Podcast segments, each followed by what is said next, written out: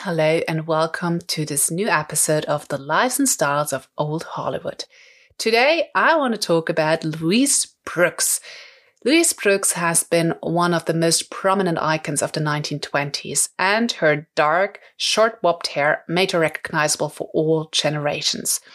And her life story is incredibly interesting. And if you are interested in seeing her act and speak, Luckily, we have YouTube. Her most famous movie, Pandora's Box, is available on YouTube to watch, and I just watched it, and it is marvelous. Additionally, you can find lots of interviews with her when she was a bit older, and I find it just fascinating to hear her talk because in the movie she was a silent actress, so Pandora's Box is a silent movie, but her voice and the pronunciation that she has is so exquisite. So it really is worth just hopping over on YouTube. I will link some videos down in the show notes. So please have a look because I think it's just great. Honestly, Louise Brooks has been the one starting my journey into old Hollywood and into the lives and styles of all those colorful people it boasted because she was connected to so many people that I wanted to know more about. So if you like this podcast, you actually have to thank Louise Brooks for it because I was so inspired by her life and by the people that she knew that I wanted to spread the word and created this gem of a podcast. So, without further ado, let's dive into Louise Brooks' life. Louise Brooks was born on the 4th of November in 1906 in Cherryvale, Kansas. Her parents were very much occupied with either their job, her father was a lawyer, or with the arts, because her mother was very artistic and she played piano very skillfully. So Louise's childhood was mostly unsupervised, and that is probably where she learned to be disobedient and not follow anybody. Keep that in mind when you hear about her story. She was raised in this very small town in Cherryvale, and that had a side effect. And if you have been growing up in a small town, you might know it. It's called hypocrisy. And as Louise Brooks puts it in her own words, it was a town where the inhabitants prayed in the parlor and practiced incest in the barn. So you get the idea. After Cherryvale, then Independence, which is also in Kansas, and Wichita in 1920, Louise Brooks finally settled in Los Angeles in 1922 at the young age of 15. And there, Louise started training as a dancer with the Denishawn School of Dancing and Related Arts.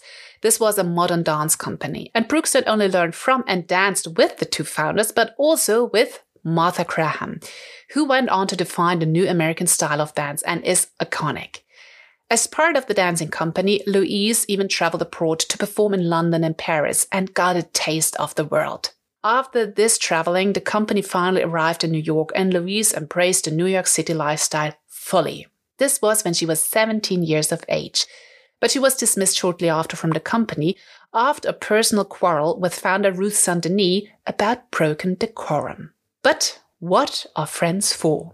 Louise Brooks was best friends with Barbara Bennett, who was the sister of Hollywood duo Constance and Joan Bennett, so Louise landed employment as a chorus girl and went on a dance tour to Europe with Barbara. And during that tour, Brooks performed the Charleston, which was very popular in the US but had not yet arrived in Europe. So Louise Brooks became the first woman ever to perform the Charleston in London. That might explain why she is sometimes the poster child for the jazz age. She was the one who introduced it. After her return in the US, Louise Brooks landed a gig as a semi-nude dancer at the Ziegfeld Follies. And it was then and there that Louise attracted the attention of Walter Wanger, who was a producer at Paramount Pictures, and he signed her for a five-year deal with the studio.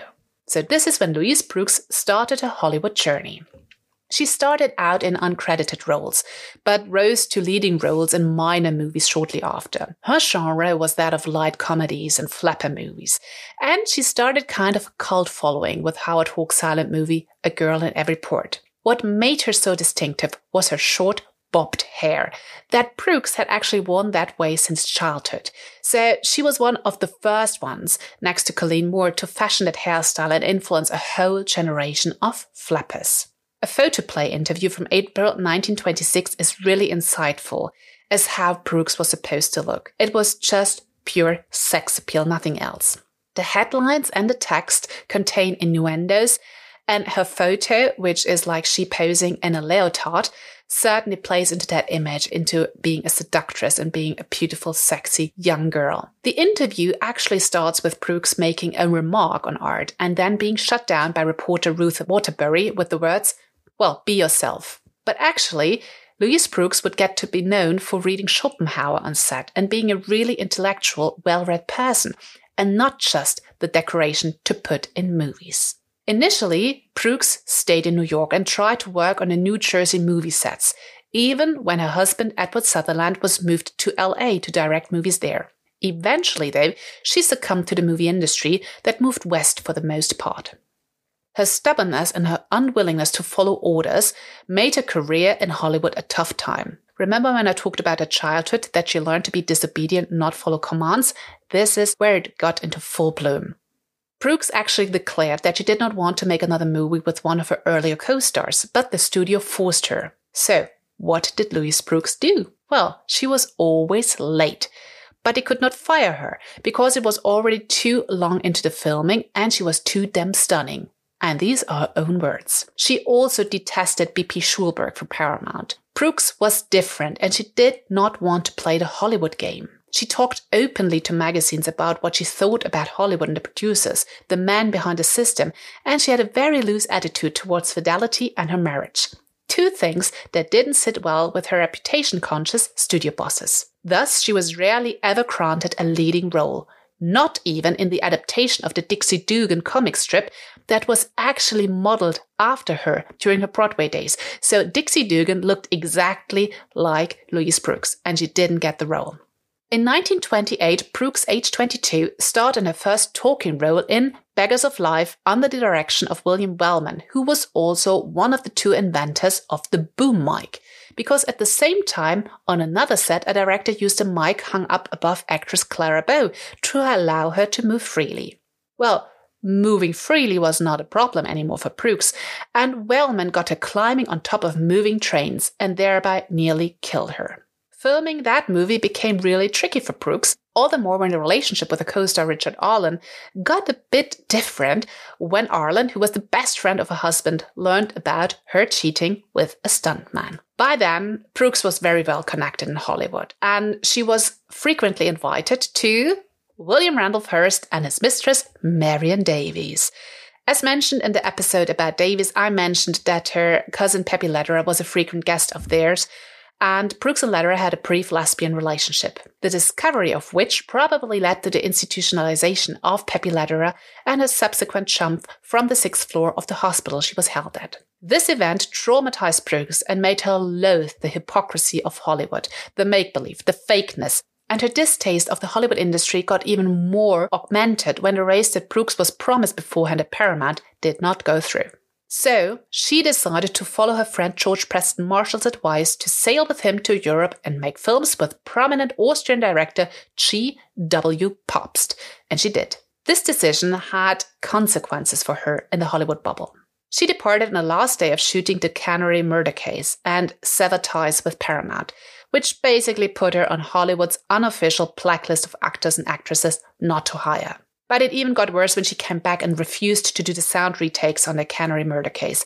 That's when Paramount pulled out big guns and started a rumor campaign saying that Brooks' voice was unfit for sound and that they had to hire actress Margaret Livingston to do her sound parts. This, coming from one of the major studios during the advent of sound movies, was basically the official end of Louise Brooks' career in Hollywood.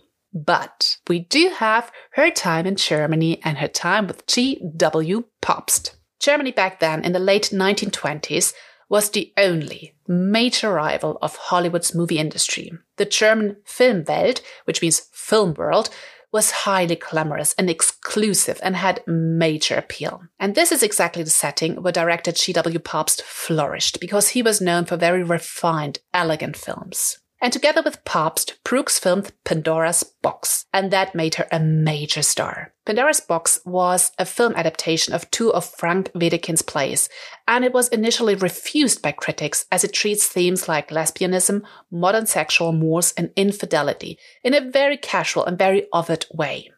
Pabst had refused many other actresses in his quest for the perfect Lulu, which is the protagonist in Pandora's Box. He even refused to have Marlene Dietrich in it. But he chose Louise Brooks because she was fairly unknown to major audiences and brought a new kind of charm to the screen.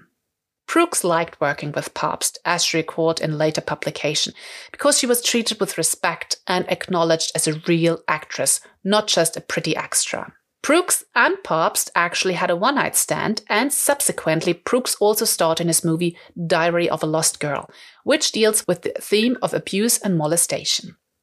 These two movies actually bewildered audiences because Brooks was very subtle in her acting. A bit like Lillian Gish, the queen of American cinema. It was subtle, naturalistic acting, which was way more adept for the medium of the movies. But the audiences were used to the exaggerated movements from the stage that early actors and actresses back then used to do also in the movies. And they blamed Louise Brooks for not acting at all, actually. As Brooks herself says about her acting, Acting does not consist of descriptive movements of face and body, but in the movements of thought and soul transmitted in a kind of intense isolation. And one of the later film critics said about her acting, Brooks became one of the most modern and effective of actors, projecting a presence that could be startling.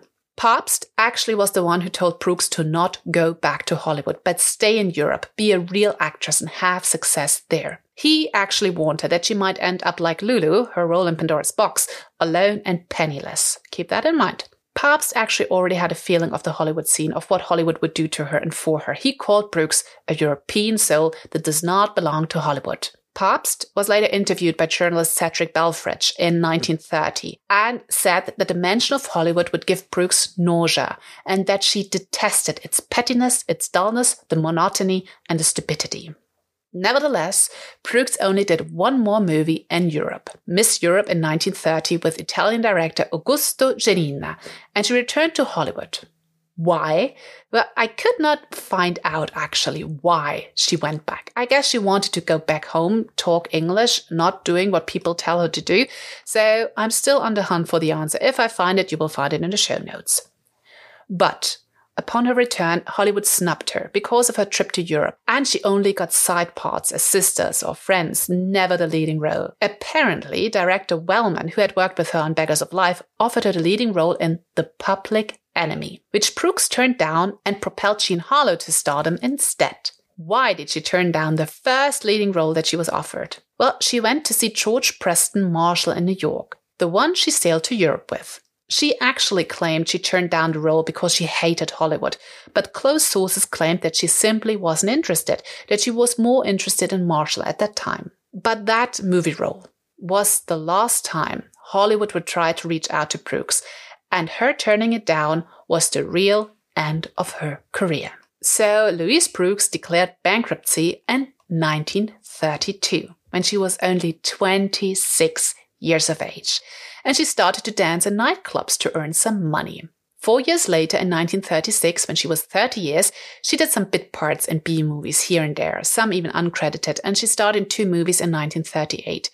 None of these were particularly successful. No critic mentioned Brooks, and nobody took notice of her. Her career prospects decreased. Her financial troubles, on the other hand, increased.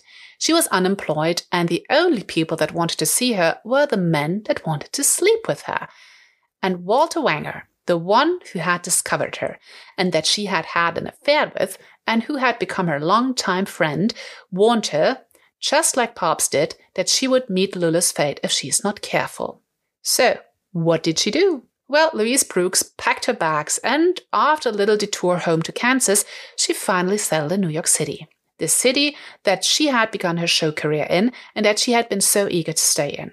There, she worked as a radio actor, gossip columnist, and a salesgirl at Saks Fifth Avenue in Manhattan. But that really did not bring in that much money. So, Louise Brooks went on to become a courtesan between 1948 and 1953, a mistress to some very rich man.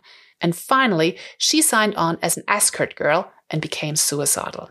All of her friends from Hollywood, all the rich and the beautiful, had completely forgotten her. And she wrote a tell all memoir, which was called Naked on My Goat, which is a reference to German writer Goethe. But Louise Brooks threw that memoir in the fire and completely destroyed it. So there is no version of it still out there. In those days, Louise Brooks drank and escorted and didn't do much else. She actually had been a heavy drinker since the age of 14, and that just increased during that time. And it was in 1955 when French film historians rediscovered Brooks' films and called her a bigger and better actress than Garbo and Dietrich. In 1957, there was even a Louise Brooks Film Festival, which completely rehabilitated her reputation as an actress in the US. In 1956, Brooks got persuaded by the film curator of the George Eastman House, James Card, to move to Rochester, New York, to be near the film collection so she could write about her past and study cinema. And so she did. She sobered up and wrote some very insightful pieces on the Hollywood she knew and cinema in general for magazines. And that became her second career. A collection of these articles is called Lulu in Hollywood and was published in 1982, and it is still available today.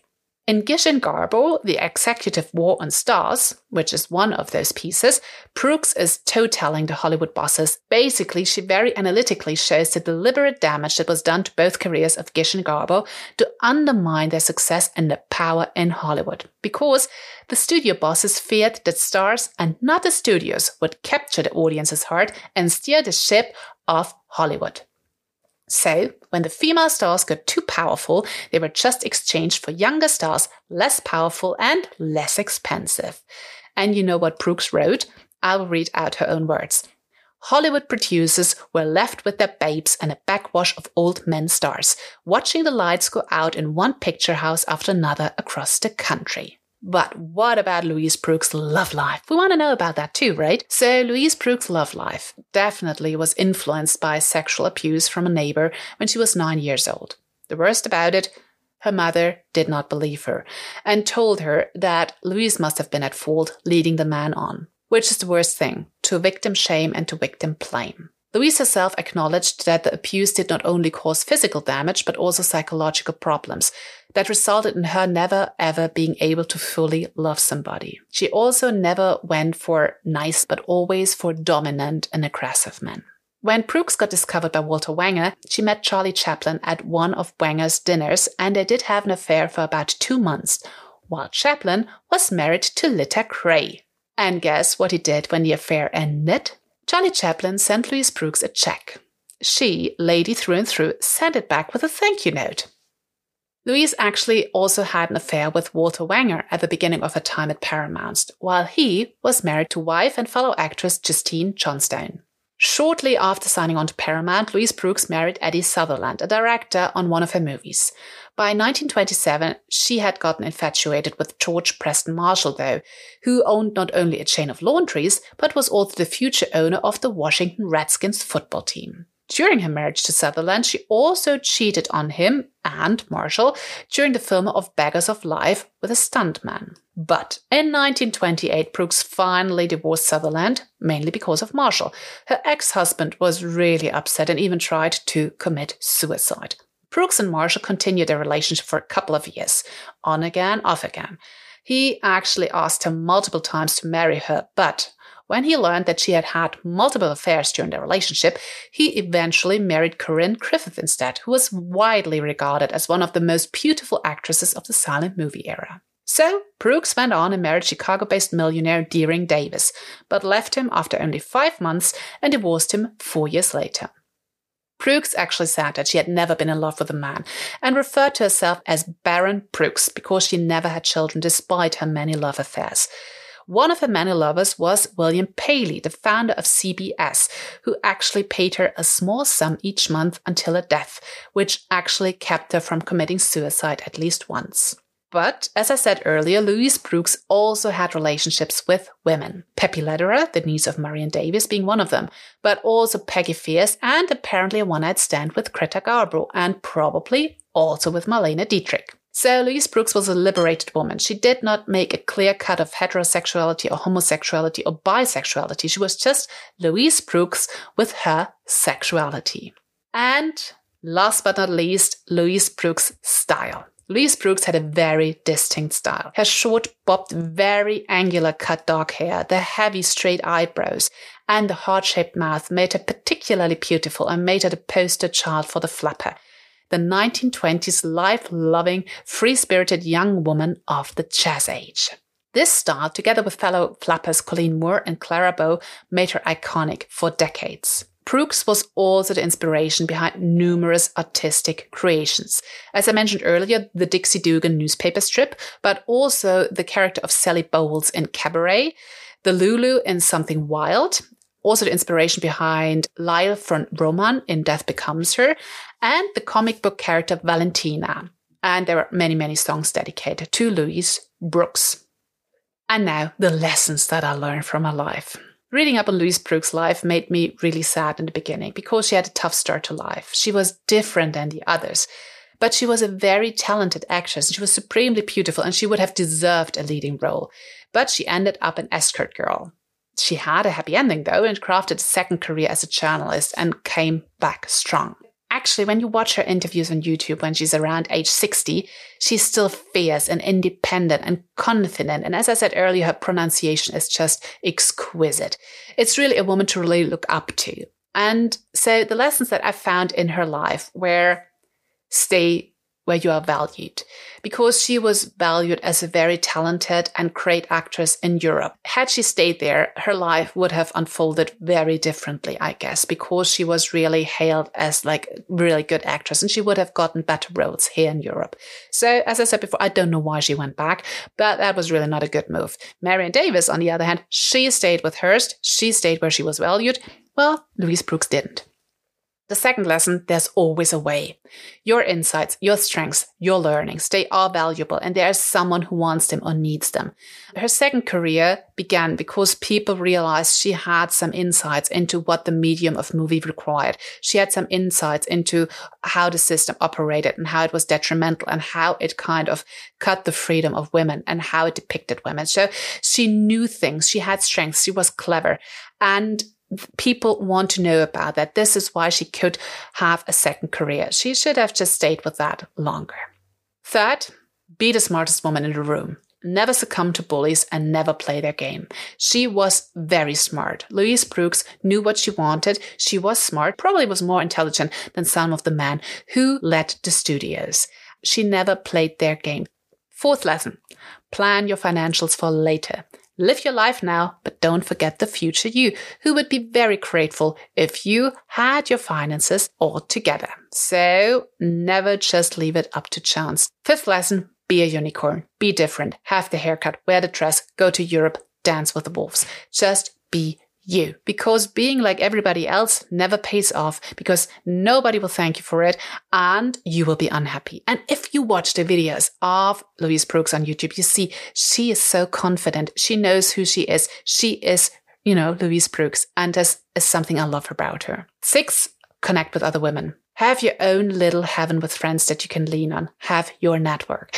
Louise Brooks did have Barbara Bennett, but she didn't have like really close friends. She had a lot of acquaintances, but she did not have this like solid network that she could lean on in those hard times. And you could see how this was not serving her because like the superficial relationships that she had formed in Hollywood, they could not last her decline. So connect, be with your friends, find a tribe that you feel most comfortable with. And last but most important, work on your traumas. Never shy away from seeking help.